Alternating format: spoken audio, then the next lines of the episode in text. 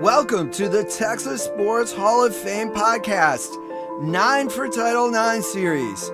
This episode is episode 7, featuring Sharon Moultrie Bruner. Presented by the Fairfield Inn & Suites, Waco North.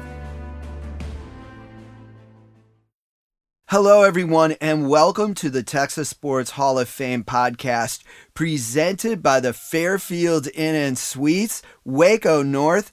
This is episode 7 of our 9 for Title IX series, celebrating 50 years of Title IX. With us is Sharon Moultrie Bruner, the first woman to earn All-American honors at Texas Tech University. She earned an athletic scholarship as a member of the women's track and field team after originally joining as a walk-on. After college, she has served as the head track and field coach at South Grand Prairie High School for over 35 years. Before that, she coached at Workman Junior High in Arlington. All told, Sharon Moultrie Bruner has coached young athletes in Texas for nearly 40 years. Thank you so much for being with us, Coach Bruner. You grew up in Pampa, Texas, and had a PE teacher early on who recognized your athletic talent. When I was in sixth grade, he coached at the high school, and he played for the Green Bay Packers. He was my PE teacher in sixth grade, and he would always tell me, "You're going to be an athlete. You've got some really good talent." But we played dodgeball against the whole team, just him and I. And I mean, I did all these different skills. And he would always say, "You're going to do something one day." How many sports were you playing when you were young? You know, the only thing that I really played was growing up was softball. I played softball every summer. And then, of course, in high school, I ran track in high school.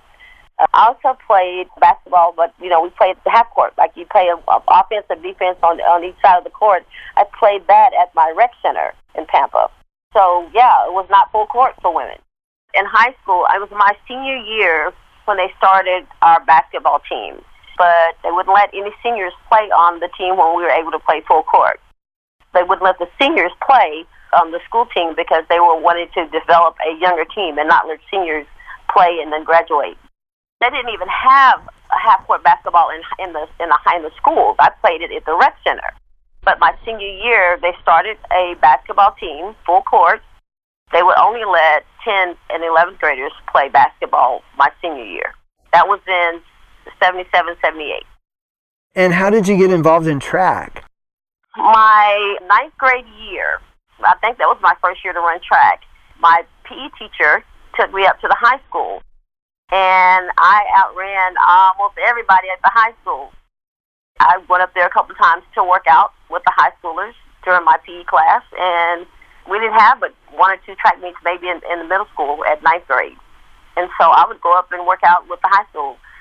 My PE teacher would say, "Okay, I got somebody that's pretty fast." So I'd go up two or three times, not very often, just go up a couple times and worked out with the high school. So really, that's how my track started. I read, you know, when you were in high school, there was a track meet called the Top of Texas Invitational. It sounds like that took place in Pampa.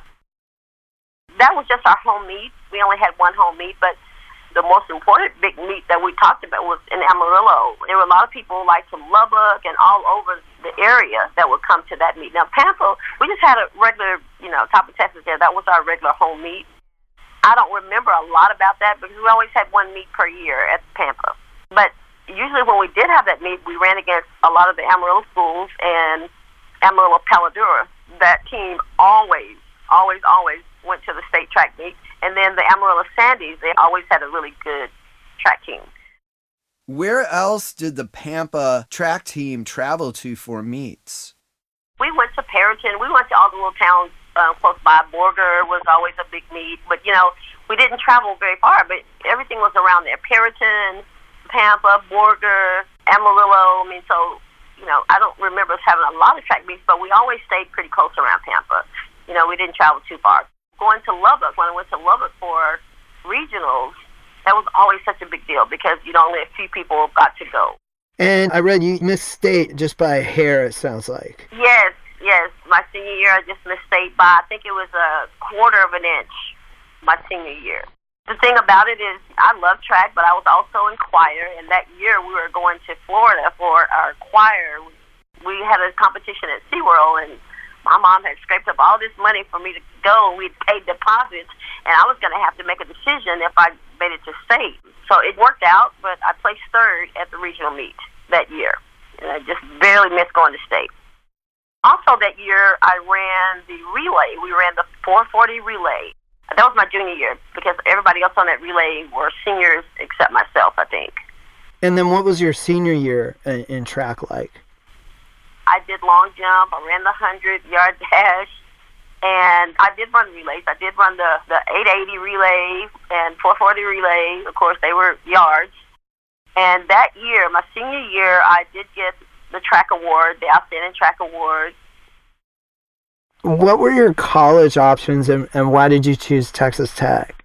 Well, to tell you what, I didn't really even have an offer. Both my sisters graduated from West Texas State. It was West Texas State at the time. And I spent a lot of time on that campus with them. And so I just wanted to make a name for myself. I wanted to go a little bit further away from Pampa. That was my thought process when I went to Tech. And then I didn't have a scholarship. When I went down, I didn't plan on running track. I really wanted to play softball. When I got to Tech, softball was a club sport. They didn't have a real team. Or they had a team, but it was a club sport. I just started out going to practice there. And did that for about, I don't know, a couple of months. And then I ran into Felicia Freeman, who had run track at Palo Duro. I mean, her and her family, all of them went to state every year. And a whole ton of events, I ran into her.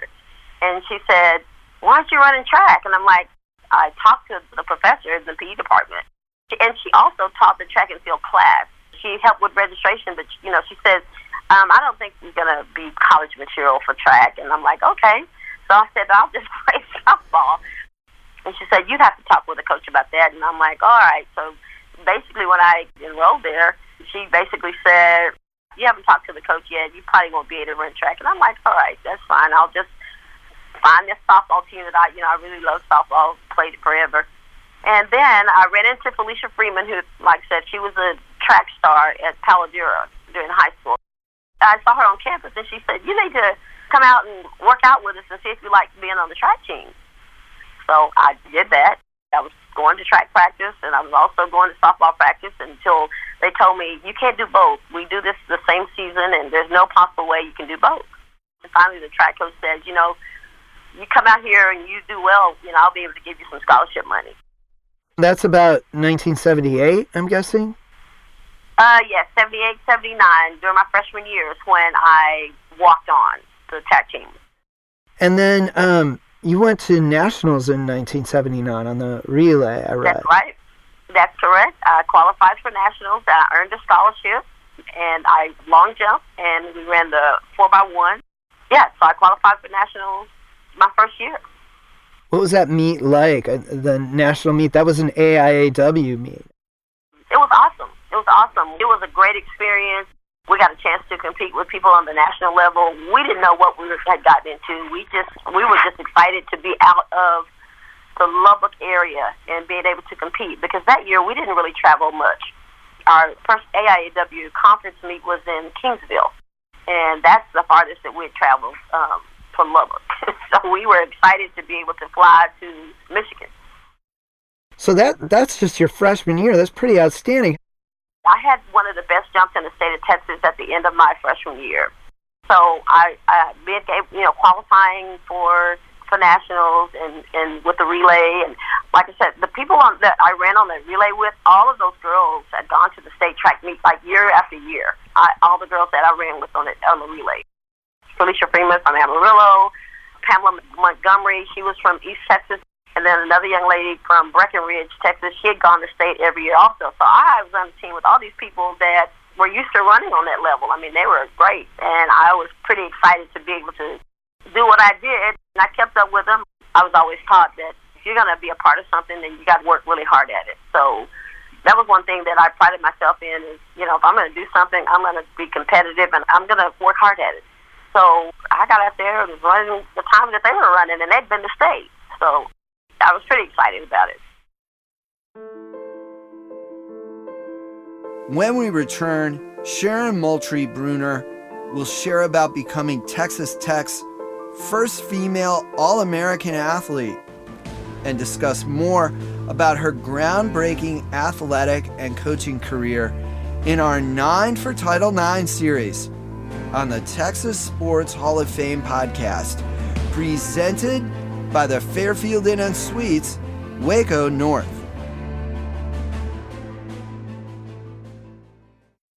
Hi, this is Hall of Famer Nancy Lieberman, and I listen to the Texas Hall of Fame podcast. And if you're not listening to it, you're missing out.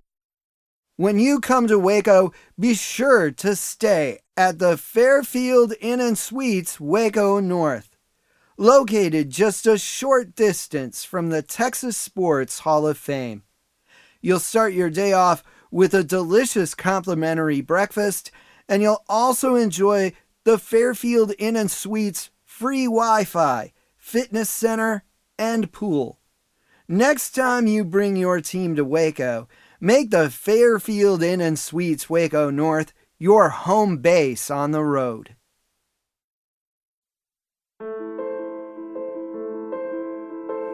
Welcome back to our 9 for Title IX series featuring Sharon Moultrie Bruner on the Texas Sports Hall of Fame podcast, presented by the Fairfield Inn & Suites, Waco North. Be sure to follow the Texas Sports Hall of Fame on its social media channels on Instagram, Twitter, YouTube, and Facebook to keep up with all of the great things happening at the Texas Sports Hall of Fame.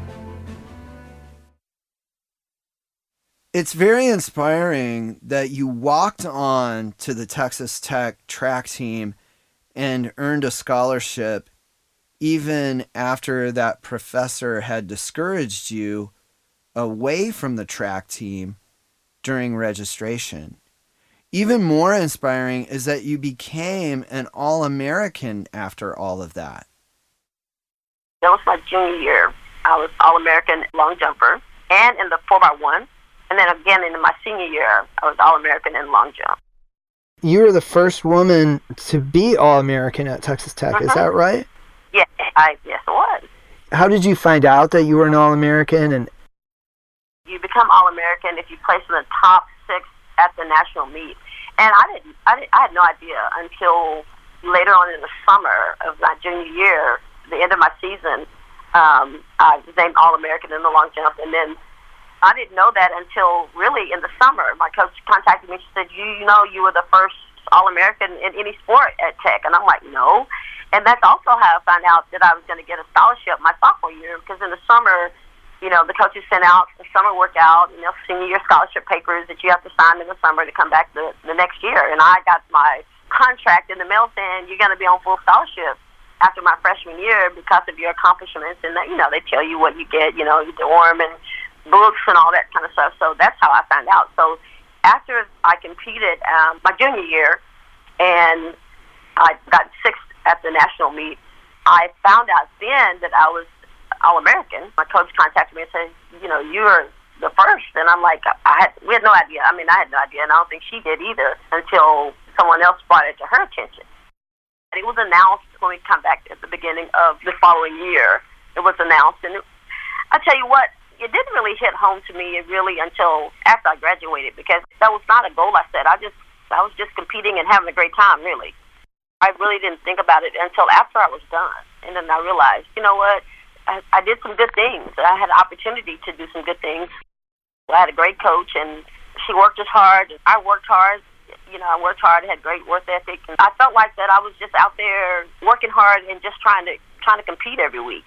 It really wasn't that big a deal until after I graduated, and then I realized, hey, I did some good things. Yeah, you did some great things. I mean, that's amazing. And you mentioned your coach a couple of times. Who was the women's track coach at that time? Well, Beta Little was the coach my freshman year. Beta Little, and she was only there my freshman year. After that, it was Jarvis Scott, and Jarvis was an Olympian. tell you what, track practices and everything was so much more intense because she knew exactly how to get us to compete on the national level. She'd been an Olympian, and she's competed all around the world, and she'd been a coach at another college and all that kind of stuff. So the intensity of the track workouts and everything just, it went up a few notches. And just to give everyone some background, Jarvis Scott ran in the 1968 Olympics for the United States, and she was the first American woman to reach the finals in the 400 meters. She also won the national championship in the 400 meters 4 times. Coach Bruner, a lot of athletes mention how their college coaches taught them something meaningful. What was something that Jarvis Scott taught you? I tried to carry on the legacy that she started and some of the things she taught. There's lots of things I can think of, but I remember with her, you just had to be more focused and more driven. You couldn't just come out and just walk out like, okay, I'm going to go to practice and I'm going to be done with it. No, you had to focus on what you were doing. I remember her often interviewing us, making sure that we were prepared to be interviewed by other people. If someone came up from the media, she would kind of pump us on how to be ready to talk to the media, what you need to say, you know, exactly what they're looking for you to say. Mental toughness, being prepared when you go to a meeting. How do you mentally prepare? I just wish that I knew half of the things that I knew when she was there when I first started.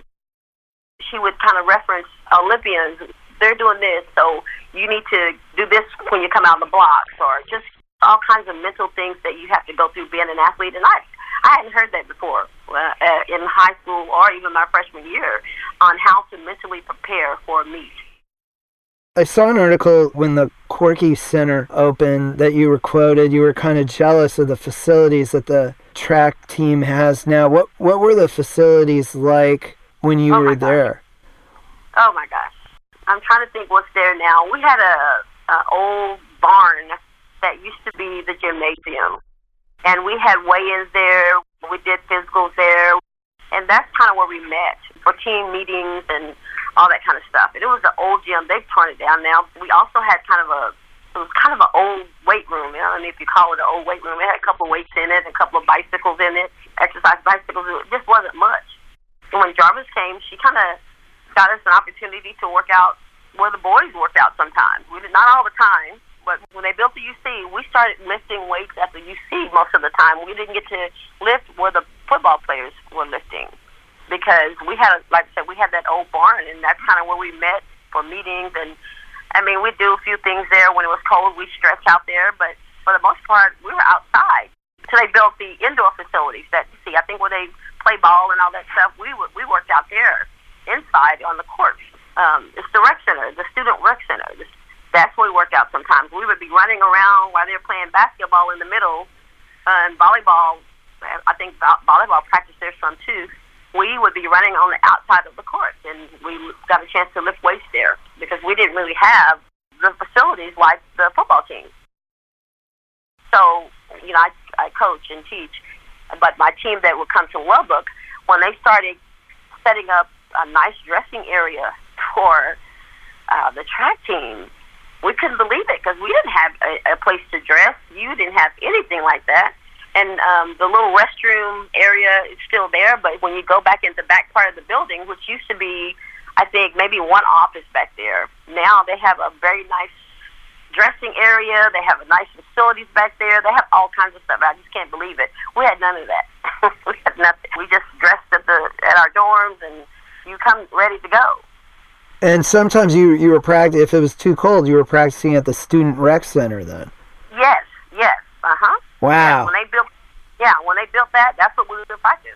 We didn't have the facilities, the indoor weight room and all that stuff that the football players had.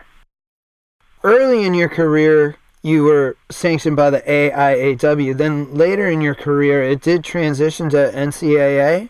Uh-huh. Sure did. Did anything change? What was that transition like? That was right around my senior year, and it didn't change for me a whole lot.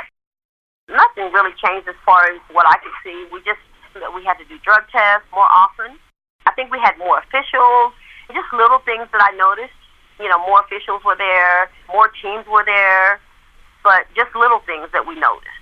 So awards seemed to be a little bit better. You know, they would give out bags sometimes or T-shirts for awards. It wasn't just the medals. You know, sometimes we get the little medals like you get in high school, but they started giving away nicer awards for winning. And you must have won some. As a senior, you were an All-American again. What was your senior year at Tech like?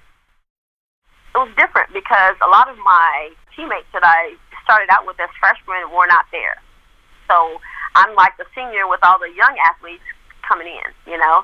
So I'm like kind of trying to be the mother to them and take care of them and kind of show them the ropes of how the coach works, what she expects, because a lot of the people that I'd run with my freshman through junior year, they didn't come back and run their senior year, or they graduated.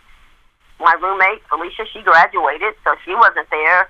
So our relays weren't as strong as they had been.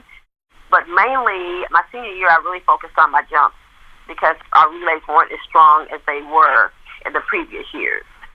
You brought up long jumping, and I did see, I think in the 80s, you have like 5 or 6 of the top 10 jumps at Texas Tech for the entire decade. What was your long jump career? What was kind of the secret to it? And I had some great coaches, but there weren't jumping coaches. And I think about now how there's specialty coaches at all the universities now. There's actually jumping coaches. And so that I didn't have, but I loved it. I loved it from high school. And I worked out with the jumps with the boys. We would go out and work together. It's just so different than it used to be, because now we have a coach that takes care of the jump. And there's a whole series of workouts and off-season that jumpers can do. And when I first walked on to the track, I said, I don't want to run, I just want to jump. And so Beta Little says, well, how do you expect to get down the runway if you're not going to run? And so for the longest, my freshman year, I didn't even work on jumps, I was just sprinting. Is there anything else about your college career or experience that you think is important?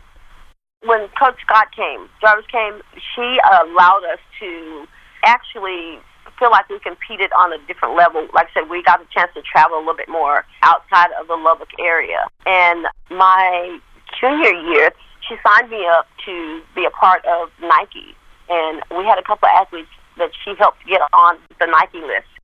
The only way you could be on the Nike list is if you had times and jumping distances that were kind of prep you to be able to go to Olympic trials.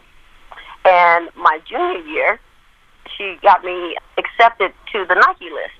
And with that, they would send you new equipment. You call and say, can I get some new shorts or new T-shirts? So they would send me a package of just all kinds of stuff from Nike. So I tease my athletes and tell them I got one of the first pair of Nike tights that they made. And it was like a prototype pair of running tights that I got. And I thought it was awesome being on this Nike list. They would, every once in a while, they would send you a pair of running shoes, they would send you a pair of spikes. So you get the opportunity to get some of their products for maintaining your times and jumps throughout the year. Now, besides being the first woman named All-American at Texas Tech, you also set another first at Tech off the field as well. I was also the first black homecoming queen at Tech. I don't think before that there was an athlete that had been homecoming queen.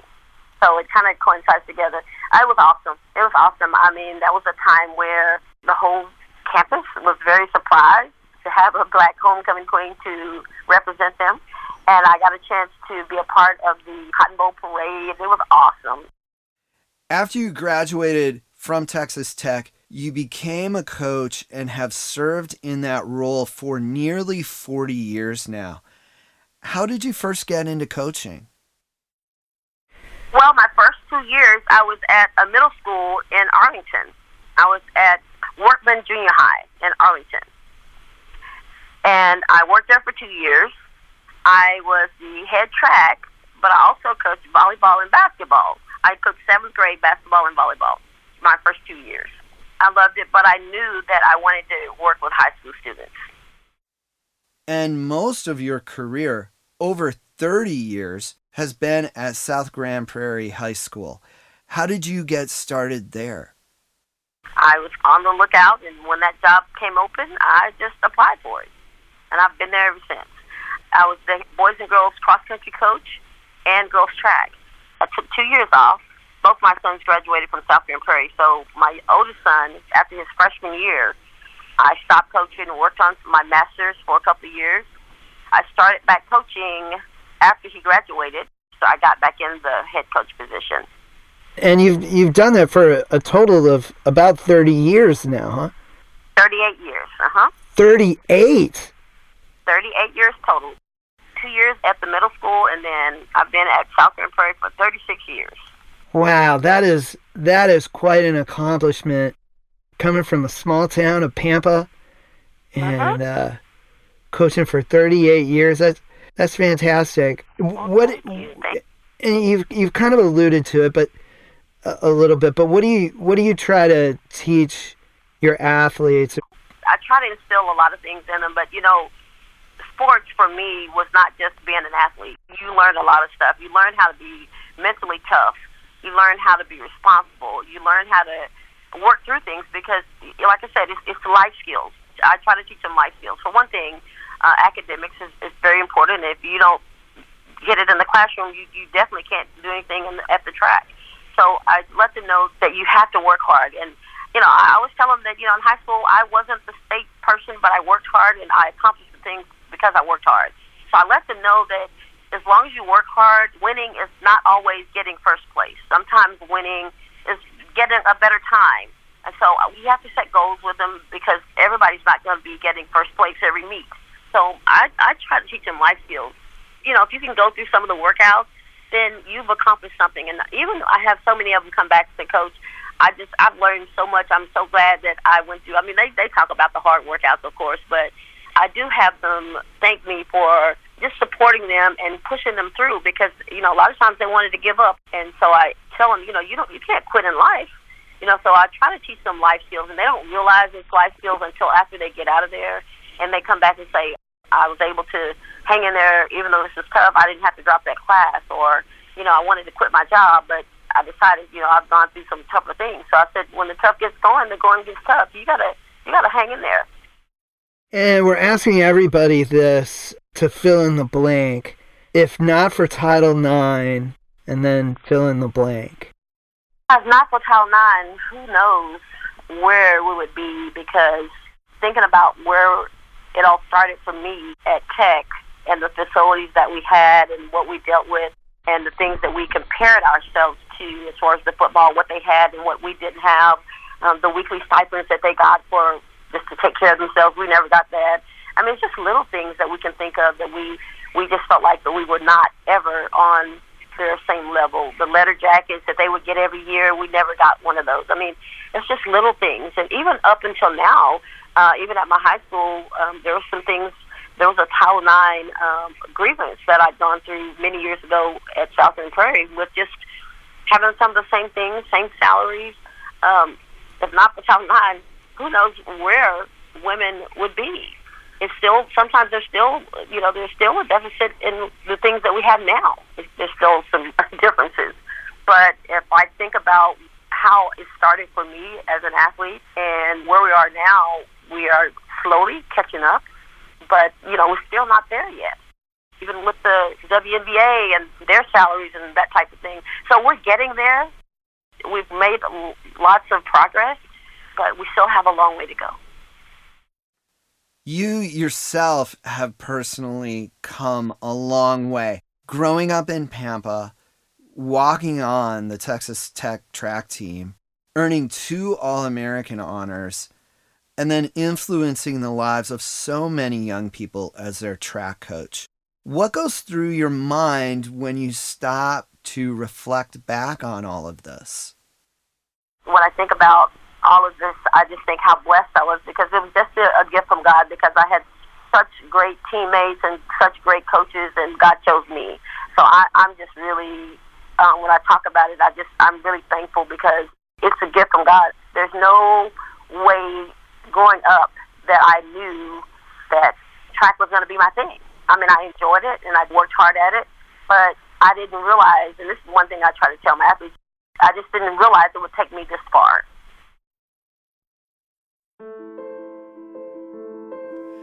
Thank you for listening to this episode of our 9 for Title IX series on the Texas Sports Hall of Fame podcast. Presented by the Fairfield Inn and Suites, Waco North. Come visit the Texas Sports Hall of Fame in Waco, and when you do, book your stay at the Fairfield Inn and Suites, Waco North. Please be sure to follow the Texas Sports Hall of Fame on its social media channels on Instagram, Twitter, YouTube, and Facebook. And remember to tell your friends about the Texas Sports Hall of Fame podcast.